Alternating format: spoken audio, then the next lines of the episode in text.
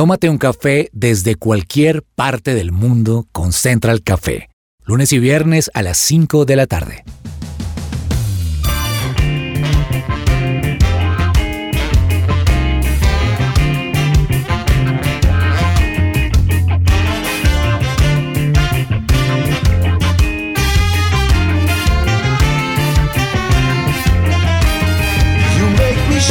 Holy Spirit, ¿Qué tal? Bienvenidos. Esto es Central Café en su presencia radio. Siempre es un gusto acompañarlos con esta mesa espectacular en la que hoy me acompaña Fernanda Galvis. Fernanda, ¿qué tal? ¿Cómo está? Es nuestro primer programa del año. Hola Diego, sí es cierto, nos volvimos a encontrar para este espacio que nos gusta tanto, que ya llevamos, creo que ya podría decir que este es el cuarto año, el cuarto año haciendo Central Café en su presencia radio con esos oyentes fieles que hay veces nos encontramos y nos dicen, los escucho, nos gusta mucho, eh, preguntan por las diferentes personas de la mesa, recuerdan a Jason, a Andrés Sánchez, a cada uno de los que participamos de esta, de esta mesa. Y bueno, es un gusto estar nuevamente aquí con todos nuestros oyentes y pedirle que nos sigan acompañando este año.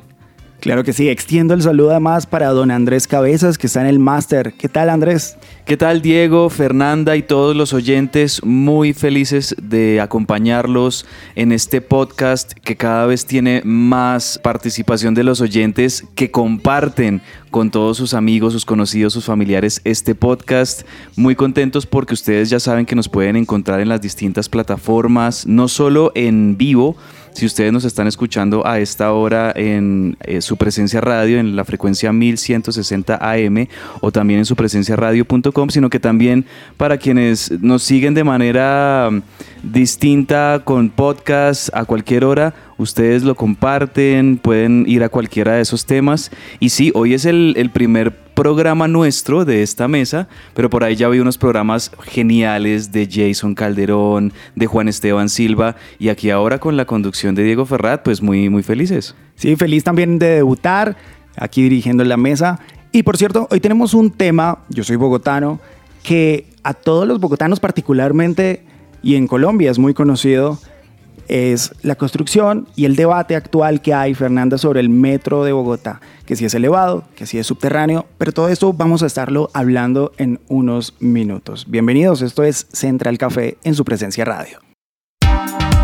¿Qué hay para hoy?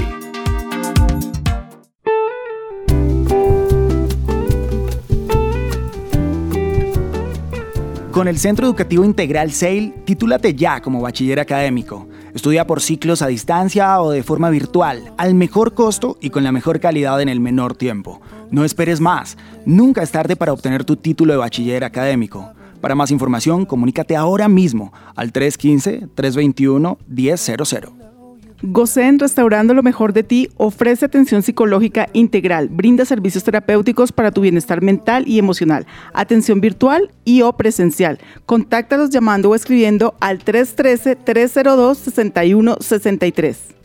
Quienes han venido o nos han visitado desde cualquier parte del mundo en Bogotá, saben y conocen muy bien que quizá la movilidad es una de las cuestiones que a veces nos forja la paciencia y a los que somos quizá un poco más mayores nos saca una que otra cana. Fernanda, ¿usted cómo le va en Bogotá con la movilidad? No, pues a ver, yo pienso que de alguna manera haber estado ya por más de 25 años acá en Bogotá, porque yo nací acá, pero estuve un tiempo fuera de Bogotá y, y regresé pues ya como que nos acostumbramos, ¿no? Tal vez para el que nunca ha vivido tanto, tanto tráfico y todo eso, pues debe ser mucho más duro. Nosotros de alguna manera nos acostumbramos, pero claramente hay momentos y como los actuales de nuestra ciudad, donde está, no sé, por lo menos un 80% en obra, que ya uno dice como, uy, se pone tan difícil y, claro que estresa, eh, lo lleva uno a pensar, o será que me cambio mejor de ciudad, de país, porque es que esto está complicado. Pero siempre uno al final termina tomando aire y como en toda crisis, pues buscando diferentes salidas, ¿no? Absolutamente. Ahora, yo he visto también que en el último, los últimos años se ha vuelto cada vez más común el uso de otras alternativas como por ejemplo estas patinetas eléctricas o scooter. Andrés, le quiero preguntar, ¿cuál es su medio de transporte, digamos, favorito y que, en el que usted se siente más cómodo a la hora de transportarse aquí en Bogotá? Claro, teniendo en cuenta las diferencias cuando uno va de extremo a extremo de la ciudad, que necesariamente es Transmilenio o carro. Sí, Diego, no, pues yo ya me considero a lo largo de todos estos años un biciusuario consagrado de, tantos años de usar la bicicleta. Ese es mi medio alternativo de transporte y creo yo, uniéndome a lo que dice Fernanda, nosotros los que vivimos aquí en Bogotá, ya desde hace muchos años entendemos este contexto de que la ciudad está permanentemente en obra. Entonces, pues con todo el tema del metro y, ya la, por fin la adjudicación del metro hace unos años, pues entendimos que era una obra más creo yo, porque en definitiva antes del metro ya teníamos otras obras, puentes, vías, un montón de, obras en, las vías de la capital. Entonces yo la verdad la veo como una obra más a la que tenemos que tenerle paciencia y buscarle alternativas de movilidad. Creo yo que también los bogotanos hemos sido muy juiciosos en eso, o sea, al ser una ciudad de casi 10 millones de habitantes, pues muchos de nosotros entendemos que el carro en algunas circunstancias no es la mejor opción entonces muchos, aunque tengan el carro, tienen otras opciones como, exacto, patinetas eléctricas o una motico o bicicleta, etcétera. Y, eso ya es como, eso hace parte de la vida nuestra como bogotanos, el, que además del carro tengamos algún medio alternativo de, movilidad. Caminar, caminar a mí me gusta mucho. También, Eso me parece yo lo disfruto, una buena opción. Yo lo disfruto muchísimo también. Sin embargo, a veces la lluvia, quienes conocen Bogotá saben que también puede pues, ser otro factor ahí. Les cuento que, bueno, históricamente ha sido un problema con el que todos los alcaldes han tenido que lidiar entre promesas, entre... Creo que a todos los bogotanos también nos ha generado muchas emociones. Particularmente me llamó la atención cuando la alcaldesa Claudia López mostró finalmente cómo va a ser ese diseño de uno de los vagones del Metro Bogotá, va a ser color verde. Pero hay una frase además, Fernanda y Andrés, que se ha vuelto común entre los bogotanos y es que Bogotá queda a tres horas de Bogotá. Y creo que es una ah, frase que describe, es una frase que describe a la perfección quizás lo que la mayoría de personas vivimos en la ciudad. Les cuento además que eh, hay un estudio que ha hecho o que se hace anualmente para verificar y también analizar un poco cómo está el tema en las principales eh, de movilidad en las principales ciudades del mundo que lo realiza eh, una compañía conocida como Global Traffic Scorecard. Es una firma de datos de movilidad que posicionó a Bogotá como la sexta ciudad con más tráfico en el mundo. Y además, la primera en Latinoamérica durante 2022. Entonces, claro, primeras. Estamos, sí, es un ranking en que en realidad a uno no le gustaría estar ni ser protagonista. Pero claro, empiezan a surgir entonces las dudas, la ciudad va creciendo y va habiendo todo este tipo de factores que influyen en la movilidad. Ahora, recientemente, los cambios respecto a las restricciones que ha impuesto la alcaldesa para la movilidad de los particulares, de los vehículos particulares, y todo esto empieza a generar también incertidumbre, porque la gente al fin de cuentas quiere saber cuándo va a estar listo el metro de Bogotá. Fernanda, respecto al metro puntualmente, ¿cuánto vale? ¿Cuándo va a estar? ¿Qué se dice? Además se lo pregunto especialmente porque quizá, como ustedes también ya lo saben, ha habido una polémica reciente debido a que el presidente de Colombia, Gustavo Petro, quiere modificar un poco los planes y quiere que la línea que está contratada, que inicialmente ahora va a ser elevada, él prefiere que sea subterránea. Argumenta que es un tema de construcción urbanística quizá mucho mejor. Cuénteme esos datos y cuéntenos a los oyentes de su presencia radio aquí en Central Café esos datos puntuales sobre el Metro de Bogotá. Bueno, pues digamos que aquí hay mucha información y últimamente pues ha salido demasiado, pero digamos que lo, como estaba planeado y como ya se está ejecutando, está planeado para el 2028. O sea, estamos hablando de cinco años. Pues aunque es tiempo, por lo menos uno dice, hay una esperanza. Pero con esto ahorita, como con esos caprichos políticos que se están dando, se dice que si se llevaran a cabo, se retrasaría y lo tendríamos para el 2033. Entonces, pues imagínense que eso es como para que nuestros hijos de pronto, no sé, ni a la universidad, ya como para que tengan cuando estén saliendo de la universidad. Sí, yo creo para cuando estén saliendo de la universidad. Sin embargo, estaba leyendo que esto es un tema un poco de egos políticos y de pronto, en este caso de, que el presidente diga puedo estar por encima de la alcaldía, pero la realidad es que no, la realidad es que esto es un proyecto de alcaldía de ciudad que lo que he estado leyendo es que es muy posible que esto simplemente para polémica y para, pues digamos que mostrar lo que eh, hablábamos un poco, este tipo de egos y de poderes, pero que al final, al parecer, se va a seguir manteniendo como está planeado, que ya en este momento se está en la primera línea del metro y pues que tendríamos metro para el 2028. Ojalá sea así. Bueno, esperemos que, que, así sea, que los plazos no, no, se, no se extiendan más, porque la gente lo necesita además. Además que eh, no solamente son los cinco años de más, sino que se presume que puede ser de 8 millones a 20, a, perdón, de, de 8 a 17 billones de pesos más que costaría hacer estos cambios de, mm, que se está, pues, de, pasarlo a subterráneo en algunos tramos, que es lo que está proponiendo el presidente. Entonces, pues es un poco caprichoso realmente. Pues hay expertos que nos dirán, de pronto no, de pronto sí es mejor, esperemos nosotros 12 añitos y, lo, y va a ser mejor, pero pues por lo menos para nosotros los ciudadanos que ya llevamos tanto como en esta espera, que vemos de alguna manera una esperanza de movilidad en la construcción de este metro, pues no quisiéramos que esto se tenga que seguir em, dilatando realmente. Bueno, lo que sí es claro es que sí Bogotá va a tener metro, esto es algo que ya está andando, ¿no? Porque todavía a veces uno se puede encontrar con familiares o gente en la calle que diga, no, eso no va a ocurrir, no va a pasar, otra vez se va a caer, pero no, ya está adjudicada toda una primera línea, ya tiene, ya cuenta con financiación, ya se están ejecutando las obras.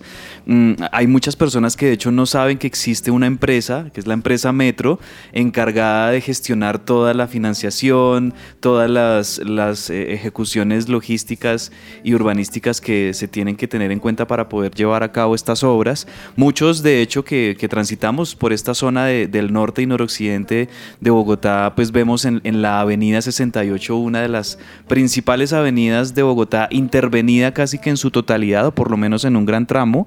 De hecho, estaba viendo que mm, eh, hay una obra enorme. Eh, los, los ciudadanos que viven por este sector de la primero de mayo con Avenida Avenida 68 la conocen, es una obra muy grande que le han denominado El Pulpo. Esta es una obra que está en, proceso de, construcción y va a tener una extensión muy larga que va a ir hasta el norte de la capital. La alcaldesa Claudia López ha estado como al frente de, esas eh, visitas, de esas obras y por supuesto toda la, todo el equipo de la empresa Metro han estado allí también eh, al frente de, de todo esto que tiene muchas cosas. O sea, por ejemplo, hay una obra que que, está, que conecta las localidades de Kennedy con Puente Aranda y que también se incluye la construcción de un deprimido, o sea, esto van a ver, por ejemplo, una línea que va a conectar con Transmilenio, por ejemplo, se va a construir también un deprimido, va a haber en la Avenida de las Américas una estación que, que, que va a conectar metro con Transmilenio, porque también ese es el objetivo,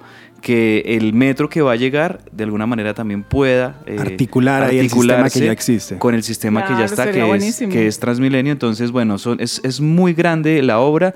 Lo que sí hay que tener en claro es que sí sí hay metro sí hay proyecto de metro ya se está ejecutando la primera línea y, y lo que hay que lograr salir adelante es en este impasse que ha ocurrido, sobre todo por la segunda línea, que es la que se está debatiendo, porque el gobierno quiere que sea subterránea. Alcaldía ya tiene los presupuestos y tiene, digamos, la financiación para que sea elevado. Entonces creo yo que en la medida en que ambas partes lleguen a un acuerdo, pero también creo yo que en la medida en que gobierno le permita la autonomía a Bogotá para tomar las decisiones que debe tomarse, vamos a continuar con la obra del metro consenso entre el gobierno nacional y la alcaldía mayor, pues para darnos luz sobre este tema y también analizar un poco qué es también lo que más le conviene a la ciudad en medio de esta polémica, como ya lo dijo Fernanda, que incluso la prensa nacional lo ha calificado en algunas ocasiones como un chantaje de parte del presidente a la alcaldesa, va a estar en instantes acompañándonos con nosotros un experto que nos va a dar claridad acerca de esta importante obra para la ciudad de Bogotá. Esto es Central Café.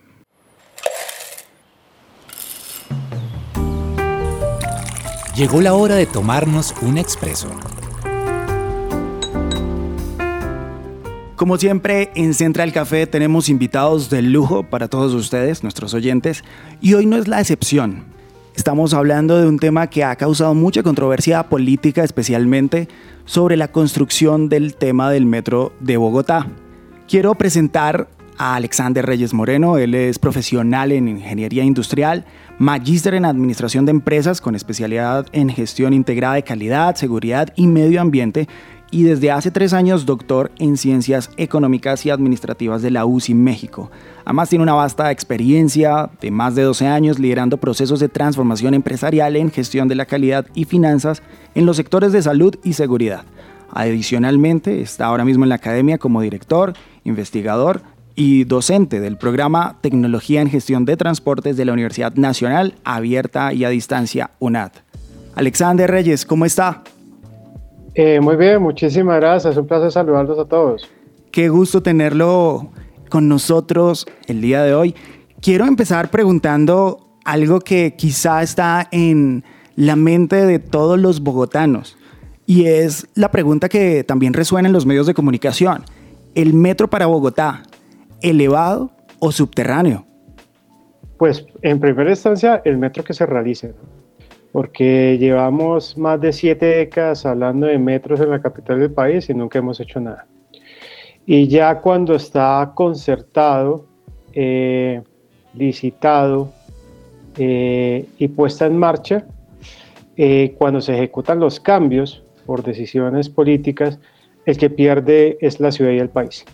Entonces tenemos que ser consecuente en muchos aspectos de desarrollo de infraestructura eh, puntualmente vial y qué eh, repercusiones tendrá no únicamente en el tiempo, en los años, de más en construirlo, sino obviamente cuál va a ser la calidad de vida de los que vivimos aquí en Bogotá y lo que todo conllevará en el tema de movilidad. Usted lo ha dicho con ese tema de calidad de vida y creo que eso es lo más importante ahora mismo. Pensar un poco también en la ciudadanía respecto a esta solución vial, que además es necesaria desde hace mucho tiempo, usted lo señaló, siete décadas hablando sobre la construcción del metro de Bogotá. Como usted bien sabe, el presidente de Colombia, Gustavo Petro, pues ha expresado su solicitud y también su inquietud para que sea de forma subterránea. Le pregunto, ¿Cuáles son sus dudas y reparaciones frente a los cambios propuestos por el gobierno nacional en el metro que planteó inicialmente pues, la alcaldesa Claudia López? Bueno, en, primera instancia debemos recordar que Bogotá tiene unas características del suelo y subsuelo, eh, digamos, especiales. O sea, esto se conoce como arcilloso expansivo. Recordemos que la ciudad de Bogotá era prácticamente humedales que se fueron secando para hacer construcciones. ¿Listo? Quiere decir que la estabilidad del suelo no es la mejor. Eso entrando en detalle. Ahora bien, ¿de que se puede hacer el metro subterráneo? Claro que sí, claro que se puede hacer sin ningún inconveniente, sin entrar en distancias cercanas a los cerros orientales, para que no tengamos problema en que se vayan a caer las, eh, propiedades horizontales.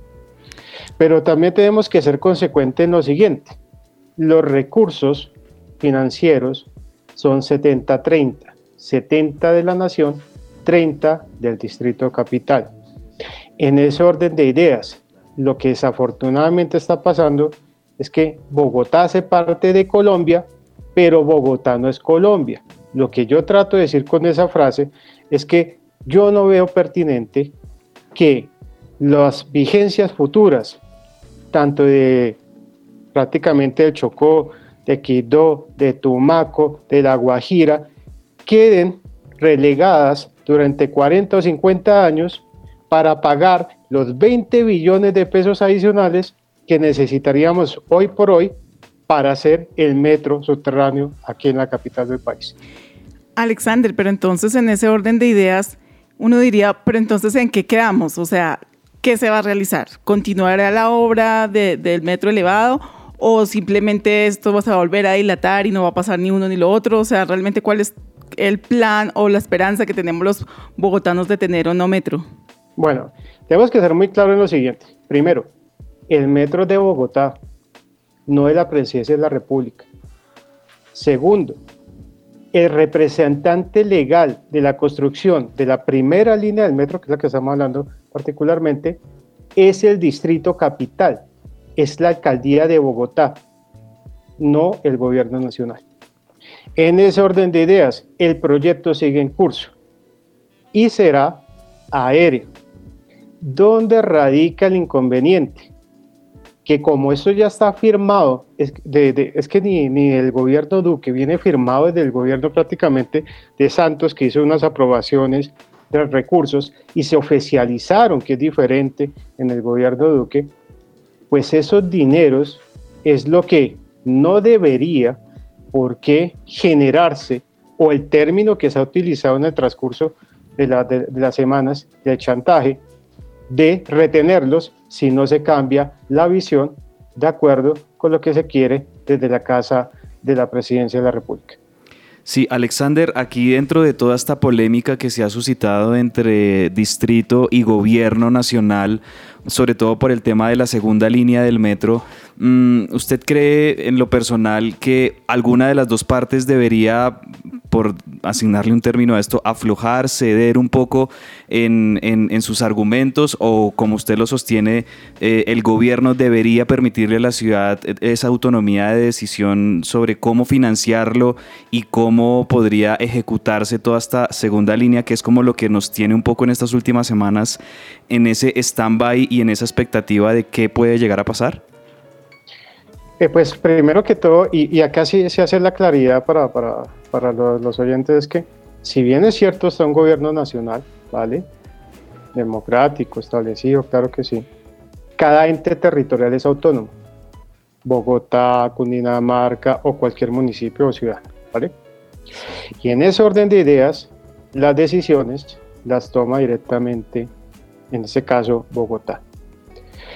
Es un proyecto que ya diferentes alcaldías se desarrolló, se ejecutó y se contrató. Es que ya está contratado y ya se está ejecutando. Muchas personas, y entendemos, entendemos que por el desconocimiento, que no se debe saber todo, todo, toda la vida, cuando dicen es que no se ha colocado ni el primer pilote del metro, no está haciendo nada.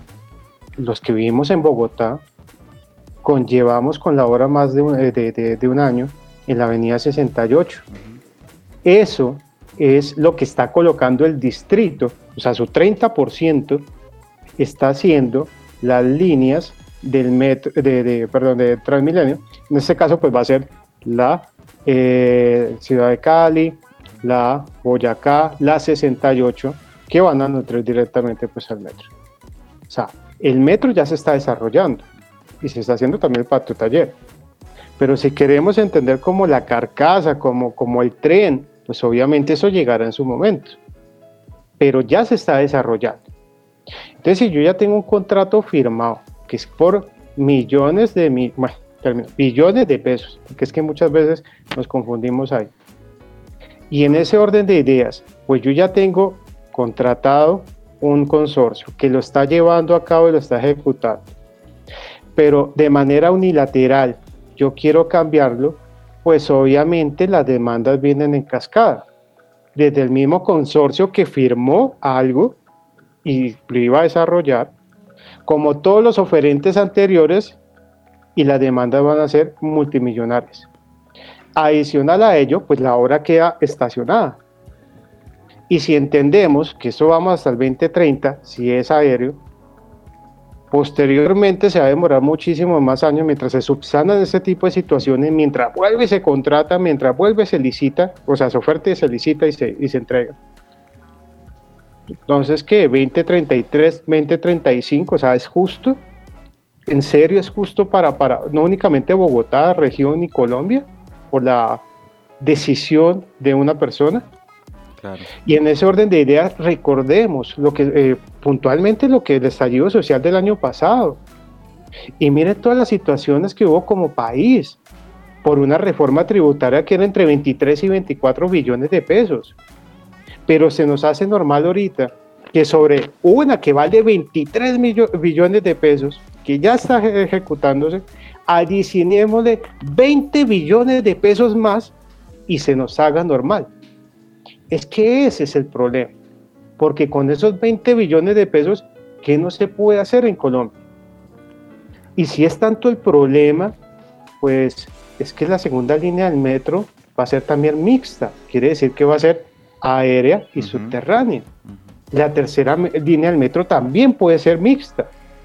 Entonces debemos tener un entendimiento de esas cosas y muchas veces cuando se habla es que se segrega a las personas eh, yo, yo vivo en la localidad de Kennedy. Entonces, cuando me dicen a mí que va de la carrera 50 hacia el norte, entonces Puente Aranda, la localidad de Kennedy y la localidad de Bosa, entonces, ¿qué no contamos? Pues ahí sí no hay segregación. Es que ahí es donde necesitamos entender, y también las personas, cuando hablamos de billones de pesos, la magnitud que eso significa. Sí, en realidad es una cifra que necesitamos en la ciudad. Es una cifra en realidad bastante amplia entre la diferencia de hacerlo, como usted mencionaba, como ya está contratado y la diferencia con el proyecto que está proponiendo o las modificaciones del gobierno nacional. Usted mencionó una de las avenidas quizá que hoy por hoy causan más dolores de cabeza para los bogotanos, y es la Avenida 68 le pregunto, ¿qué políticas públicas deben hacerse para que el tráfico en Bogotá mejore al corto plazo, mientras esperamos que definan si es 2028 o 2035? Eh, bueno, eso, eso así como lo comento en mis conferencias, nosotros vamos a hacer la generación de la transformación de la ciudad.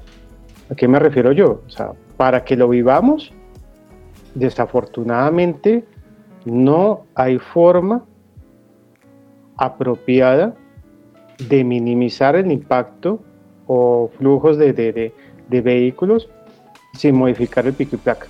Entendiendo que eso es obsoleto, completamente ya obsoleto la figura de pico y placa. ¿Listo? Pero también debemos ser conscientes, si no recordar, si no lo comentamos, como el puente que estamos ahorita que, aquí, que se está construyendo, yo vivo aquí en la tercera con, con la unidad 68, ese puente debió haber estado construido en el 2003, en la alcaldía del señor Antonio Mocos. Entonces, ¿por qué todas estas obras quedaron relegadas en el paso del tiempo? Y pues obviamente a hoy que la ciudad está colapsada, pues nos tocó apretar. Y en ese orden de ideas, nuestros hijos, yo tengo un, un bebé de nueve meses, por ahí cuando tenga 15 o 16 empezará a disfrutar la ciudad. Pero ahorita decir, vamos a hacer un cambio, sí, sí se puede hacer. ¿Y cuál sería? Que los desplazamientos que se desarrollan en la capital, que prácticamente más del 60% son menores a 5 kilómetros, se deben hacer en transporte público o medio alternativo. y si adicional a ello hablamos de lo que se conoce como la última milla, que es prácticamente el 80% de los desplazamientos de la ciudad, que son de a 8 a 10 kilómetros, no debería por qué utilizarse el carro particular. En ese orden de ideas, bajo el flujo de vehículos, las vías pueden eh, tener una movilidad mucho más apropiada, mucho más optimizada y la infraestructura que tenemos a hoy, poder tener un desplazamiento más óptimo para nuestros colegios, universidades o trabajos. Pero si no cambiamos nosotros también y apoyamos el entorno, pues es muy difícil. En ese orden de ideas, Alexander, pensando en que ya nos acercamos un poco a las nuevas elecciones de alcaldía, ¿qué deberíamos hacer nosotros como eh, público pues, general para que de pronto no se nos vaya a parar este tema de la movilidad y que realmente encontremos una solución? ¿Cuál, cuál es como esa promesa que en dado caso nos, nos diera ese candidato a la cual deberíamos seguir? Pues primero debemos entender que, aquí se habla mucho sin conocimiento y desafortunadamente las personas y más los candidatos políticos pues no trabajan en estas áreas y no tienen el conocimiento afín. Ahora que puede tener un equipo de trabajo y ese equipo de trabajo darle unas sugerencias, etcétera, eso es diferente. Que no vaya a pasar lo mismo que pasó como Transmilenio cuando hicieron eh, los materiales, si ustedes más no recuerdan, eh, que las losas se fracturaban cada momentico. Fue única y exclusivamente porque en una conferencia eh, en el IDU llegó un, un, erudito del tema que era, que era hindú y por salir del tema una pregunta que dijo, sí, eso funciona. Y miren el chicharrón que nos metieron acá. Entonces, debemos ser conscientes de las necesidades que se tienen, si eso es viable o no viable, saber lo que significa la plata, porque es que muchas veces y más las generaciones nuevas piensan que es solo sacar plata y plata y plata, pero ¿de dónde sale? Porque la ciudad se está empeñando a décadas, 40, 50 décadas. Y mire la variación económica que tiene el dinero en el tiempo. ¿Cuánto va a ser eso en 15 o 20 años? ¿Cómo va a quedar empeñada la ciudad también? Y con base en eso, satisfacer las necesidades. Yo no veo a los alemanes, yo no veo a los españoles o a los franceses eh, o los mexicanos ahorita ofendidos porque tienen una línea de metro aérea. Y en el buen sentido de la palabra, así se tenga metro, se tenga tranvía, se tenga corredor verde, se tenga transmilenio, sí, esto no va a funcionar porque los sistemas de transporte a nivel mundial están demostrados que no cumplen o no satisfacen la demanda. ¿Por qué? Porque somos muchas personas. Y si no estamos proyectando de esto al 2050, que fácilmente vamos a ser más de 100 millones de habitantes, ¿por dónde nos vamos a mover? Entonces también debemos cambiar nuestros hábitos y enseñar a hacer esos pasos como fácilmente lo ha hecho eh, París eh, con la alcaldesa Hidalgo en los últimos ocho años. Sí, Alexander, y ya para ir terminando con esta pregunta que le hacía Fernanda también, yo quiero involucrar otro tema allí también y es, bueno, sabemos que en este 2023 es el último año del mandato de la alcaldesa Claudia López aquí en Bogotá y muchos, seguramente ciudadanos de a pie como nosotros, nos estamos preguntando ¿y qué va a pasar después? Es decir, el alcalde que sea electo o la alcaldesa que sea electa después tiene que seguir obviamente con todo este proyecto al frente de la empresa Metro. Y ahí también quería preguntarle, eh, ustedes y usted como representante de la Red Académica de Movilidad de Colombia, ¿qué expectativas tienen en la RAM frente a la llegada del nuevo alcalde? ¿Cómo debería asumir toda esta situación? Pues primero que todo, cuando un, bien sea alcalde, concejal, senador y lo que sea, le hacen un curso en la, en la SAP de funciones públicas. Y lo primero que le dicen es, debe existir la continuidad de las políticas públicas, que si bien es cierto, se pueden mejorar, ah, eso es otra cosa. Pero es lo primero que les enseñan. ¿Sí? Entonces lo que uno espera es un sentido común, sentido de desarrollo de la ciudad, que en el buen sentido de la palabra, pues es la capital de Colombia, donde más Producto Interno Bruto se genera o se generado, y demostremos también todo el decrecimiento que ha tenido y, utilizado también el pico y placa, y yo creo que la, economía bogotana se, ha resentido también por ello. ¿Y qué es lo que queremos como ciudad?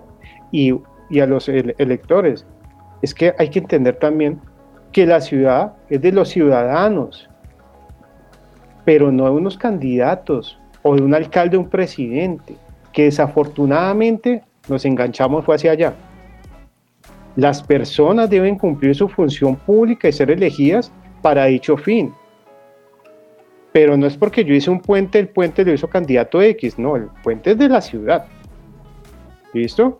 Y en ese orden de ideas también entender qué queremos y cómo vamos a llevar a cabo todo este tipo de circunstancias en pro del beneficio en este tema de la movilidad, de la economía, de la productividad y de los desplazamientos que tenemos como seres humanos y que entendamos también que la calidad de vida tiene que mejorar, no estar perdiendo un mes de nuestras vidas al año aquí en Bogotá en trancones, que se nos hizo lo más normal, pensar que, que debe ser así pues la verdad es que no, tenemos que cambiar nuestros hábitos también y las ciudades deben mejorar. No digo que va a hacerlo de la noche a la mañana, porque Bogotá es más grande que 100 países en el mundo.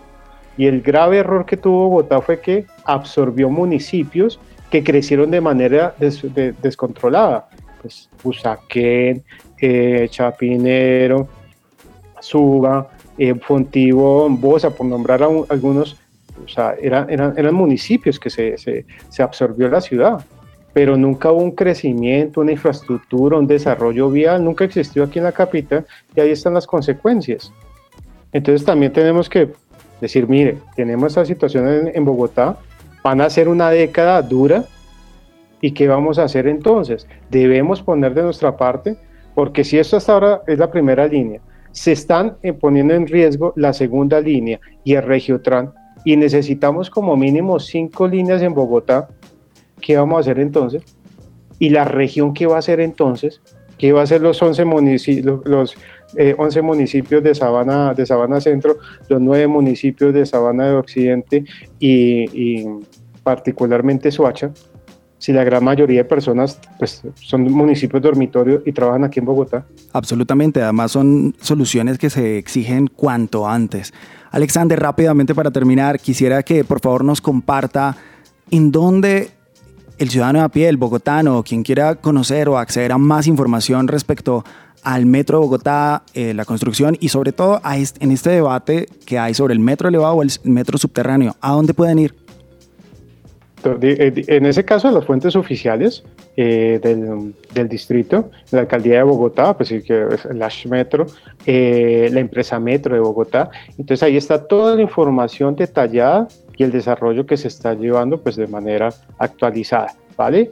Está bien tener su criterio, claro que sí, su punto de vista, su visión, su ideología, pues eso es lo que se maneja en una democracia, claro. Pero también, oiga, pues las personas que estudiamos esto o que estamos relacionados con estos temas, pues tenemos mayor autoridad en ese sentido de dar una opinión referente a otros. Y también debemos ver es el desarrollo de la ciudad. Yo le digo porque edito el área financiera hace más de 15 años en universidades y en posgrados y debemos entender cómo es que se manejan los recursos económicos y los recursos de una nación, de un distrito. Porque también hay necesidades del país, o sea, no estamos en Noruega, no estamos en Suiza, no estamos en Suecia, que son países desarrollados con un Producto Interno Bruto muy alto por persona. ¿De dónde sacamos los recursos?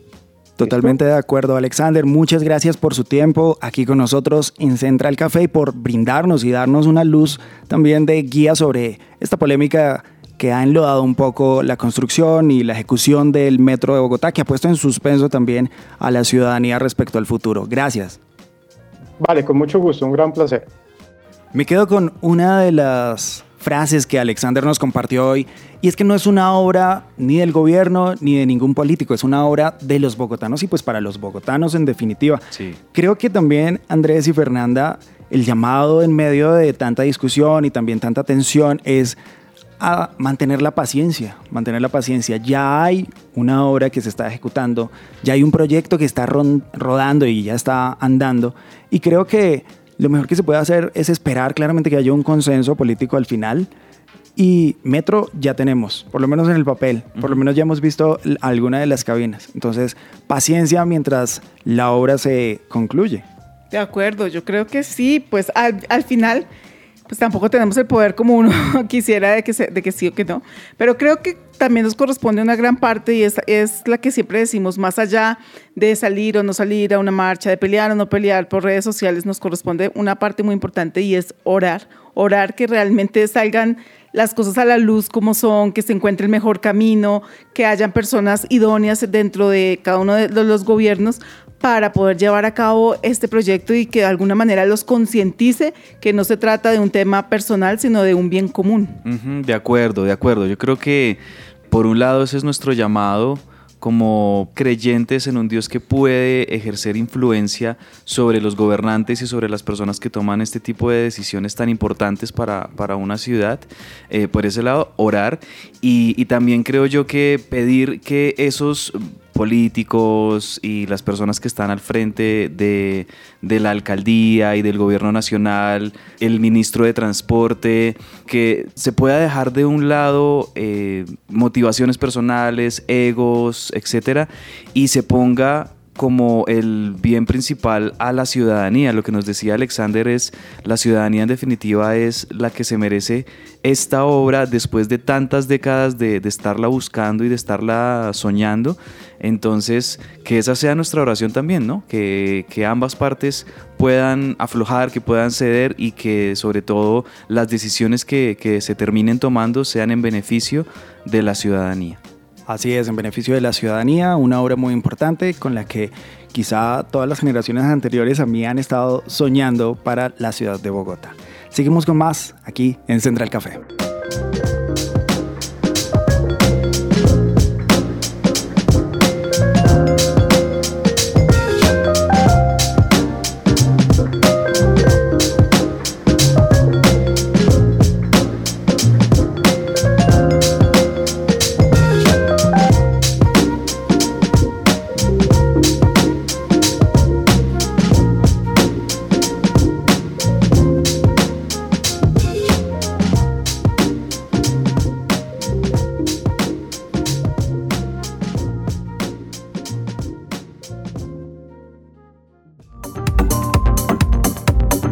No te desconectes, estás con Central Café.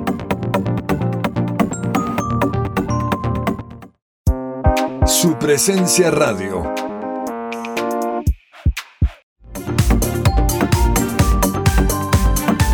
Regresamos a Central Café.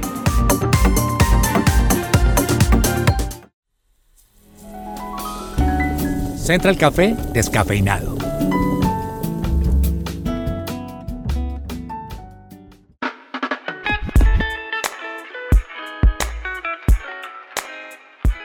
Si quieres mejorar la apariencia de tu piel, te invitamos a pedir una cita de valoración en la clínica Natalia Zamora Medicina Estética y Antienvejecimiento, donde aprenderás cómo cuidar de tu piel diariamente. Puedes agendar tu cita por WhatsApp al 320-612-3217 o buscarlos en Instagram como arroba Natalia Zamora Cosmiatra. Bueno, pues hoy quiero que nos tomemos un cafecito descafeinado pensando en el trabajo. Muchas personas hoy pudieron haberse levantado con o sin trabajo. Creo que los que podemos tener un trabajo debemos ser muy agradecidos con Dios porque es un regalo de Dios, es un privilegio y es una bendición. Y lo pensé en estos días leyendo en Colosenses 3, 23 al 24 en la Biblia que nos dice, hagan lo que hagan, trabajen de buena gana, como para el Señor y no como para nadie en este mundo, conscientes de que el Señor los recompensará con la herencia. Ustedes sirven a Cristo el Señor. Y ahí me parece súper chévere porque siempre he dicho que cualquier cosa que uno haga la debe hacer bien. Y hay gente que dice, bueno, es que el día que yo tenga el trabajo soñado, ahí sí que yo voy a hacer las cosas súper bien, porque es que yo estudié por hablar de esto, periodismo, entonces el día que yo esté presentando en un noticiero, uy, ahí yo voy a hacer las cosas súper bien, pero mientras tanto es que esto no me gusta y empieza a generarse, digamos que algún tipo de rechazo al trabajo actual y esto no nos va a llevar a nada bueno porque no lo dice la Biblia, hagan lo que hagan, no dice hagan lo que quieran o cuando hagan lo que quieran, sino hagan lo que hagan, trabajen de buena gana. Y buscando un poco más de información acerca de, bueno, y entonces, ¿cómo hacerlo bien? Cómo ser un buen empleado. Y ahí encontré algunos eh, estudios y algunas investigaciones sobre qué se espera de un buen trabajador y se las quiero compartir así rápidamente. Un buen trabajador tiene sentido de pertenencia. Un buen trabajador se hace parte de la visión de la empresa. No va buscando su propio beneficio, claramente, pues si quiere recibir, digamos que una paga, pero le interesan los logros colectivos más que los individuales asimismo está dispuesto a aprender. Y es porque es esa persona que siempre está buscando aprender, capacitarse, tiene una actitud de aprendizaje, no el que dice, yo ya sé, tranquilo, yo ya todo lo sé, no me lo tienes que decir, porque este tipo de empleado realmente a su jefe le va a causar un poco de cansancio porque va a decir, pues, ¿para qué lo capacito si él ya se cree que todo lo sabe y no va, no va a generar una buena, un buen clima de laboral, un buen clima de trabajo? Es resiliente, sabe sobreponerse ante las dificultades, entendiendo que no todo es fácil.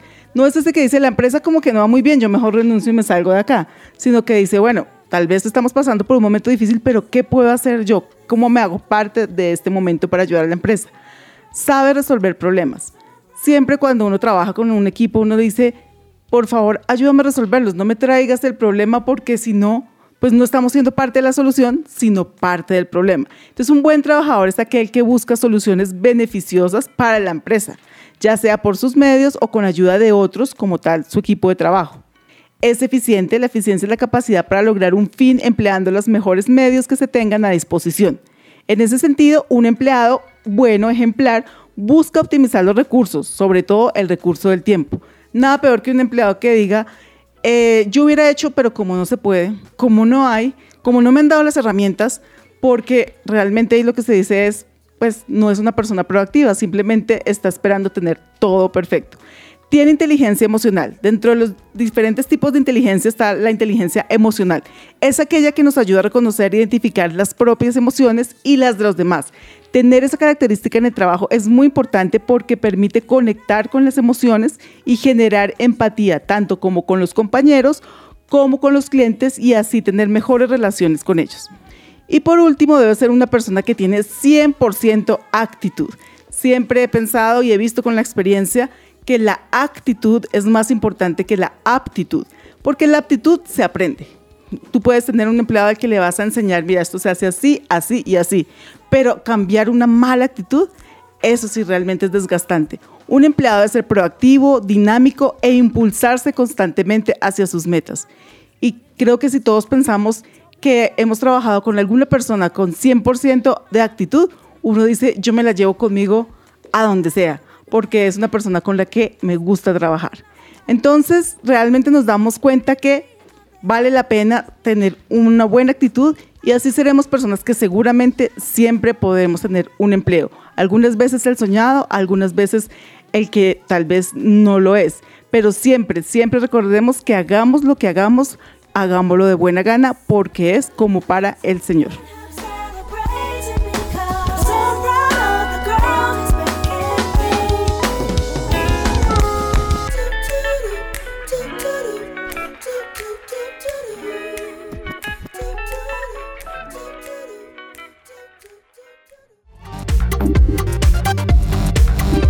Estás conectado con Central Café.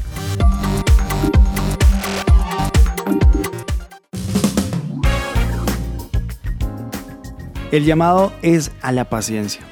Creo que cuando usted transite por alguna de las calles aquí en Bogotá o quizá en la ciudad en la que usted está y está viendo que es más difícil llegar y trasladarse y le gasta mucho tiempo, o una, alguna de sus ciudades está aquí en la lista que compartimos al principio, en ese ranking en donde Bogotá está de sextas, es detenerse un segundo y pensar que las obras ya están, por lo menos aquí en Bogotá, rodando y en algún momento van a estar concluidas.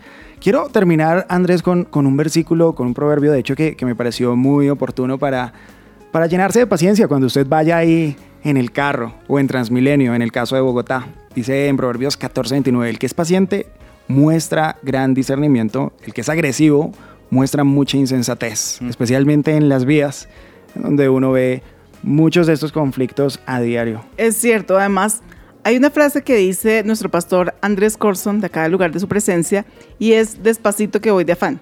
Y yo siempre me acuerdo de eso cuando quiero salir corriendo y pelear contra todo el mundo, o sea, pitar, que por favor muévanse, todo eso. Y, y pienso, de verdad que si voy despacito, paso más rápido que el que iba pitando y voy como, como que yo digo, como a lo Mr. Bean, me va más rápido. Entonces, sí, realmente creo que es un tema de mucha paciencia. En una ciudad como Bogotá, cuando uno, por, por decirte algo, llega a una esquina y, y un peatón va a pasar, parar y darle la vía realmente es parte de la cultura, pero también le trae paz tanto al que camina como al que va manejando. Entonces yo pienso, llenémonos de tranquilidad, pidámosle a Dios esa paciencia y pues demos gracias por lo que tenemos. De Absolutamente. Mm. Esperamos que hayan disfrutado tanto como nosotros este programa. Y finalmente, don Andrés, ¿en dónde pueden escuchar nuestros programas? ¿En qué plataformas? Pues en minutos ya ustedes van a encontrar disponible este programa en nuestro podcast, así que vayan a supresenciaradio.com. También ustedes saben que nos encuentran en plataformas de podcast como SoundCloud, si usted usa Spotify o Deezer o Apple Podcasts o cualquiera sea su plataforma de streaming favorita y de podcast, ahí ustedes nos van a encontrar. Muy interesante poder retomar esa entrevista que, que hicimos con Alexander hoy, que fue eh, muy completa y él nos, nos brindó todo ese panorama y también nos dio esas opiniones tan certeras ¿no? y tan, tan completas alrededor de todo este tema. Entonces, si quieren retomar esa entrevista y que podamos estar muy bien informados alrededor de este tema que concierne muchísimo no solo a los bogotanos, sino a todo el país, pues eh, ahí ustedes lo van a poder encontrar, supresenciaradio.com y en cualquiera de sus plataformas. Un abrazo para todos nuestros oyentes. Quédense aquí en su presencia radio. Esto fue Central Café.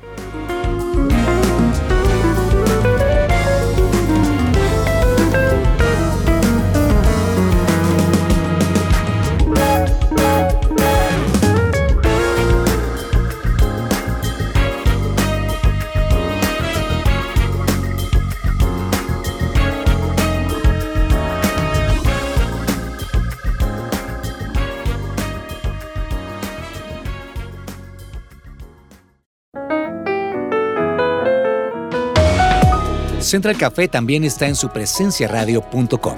Allí puedes encontrar el listado con todos los programas de Central Café en SoundCloud.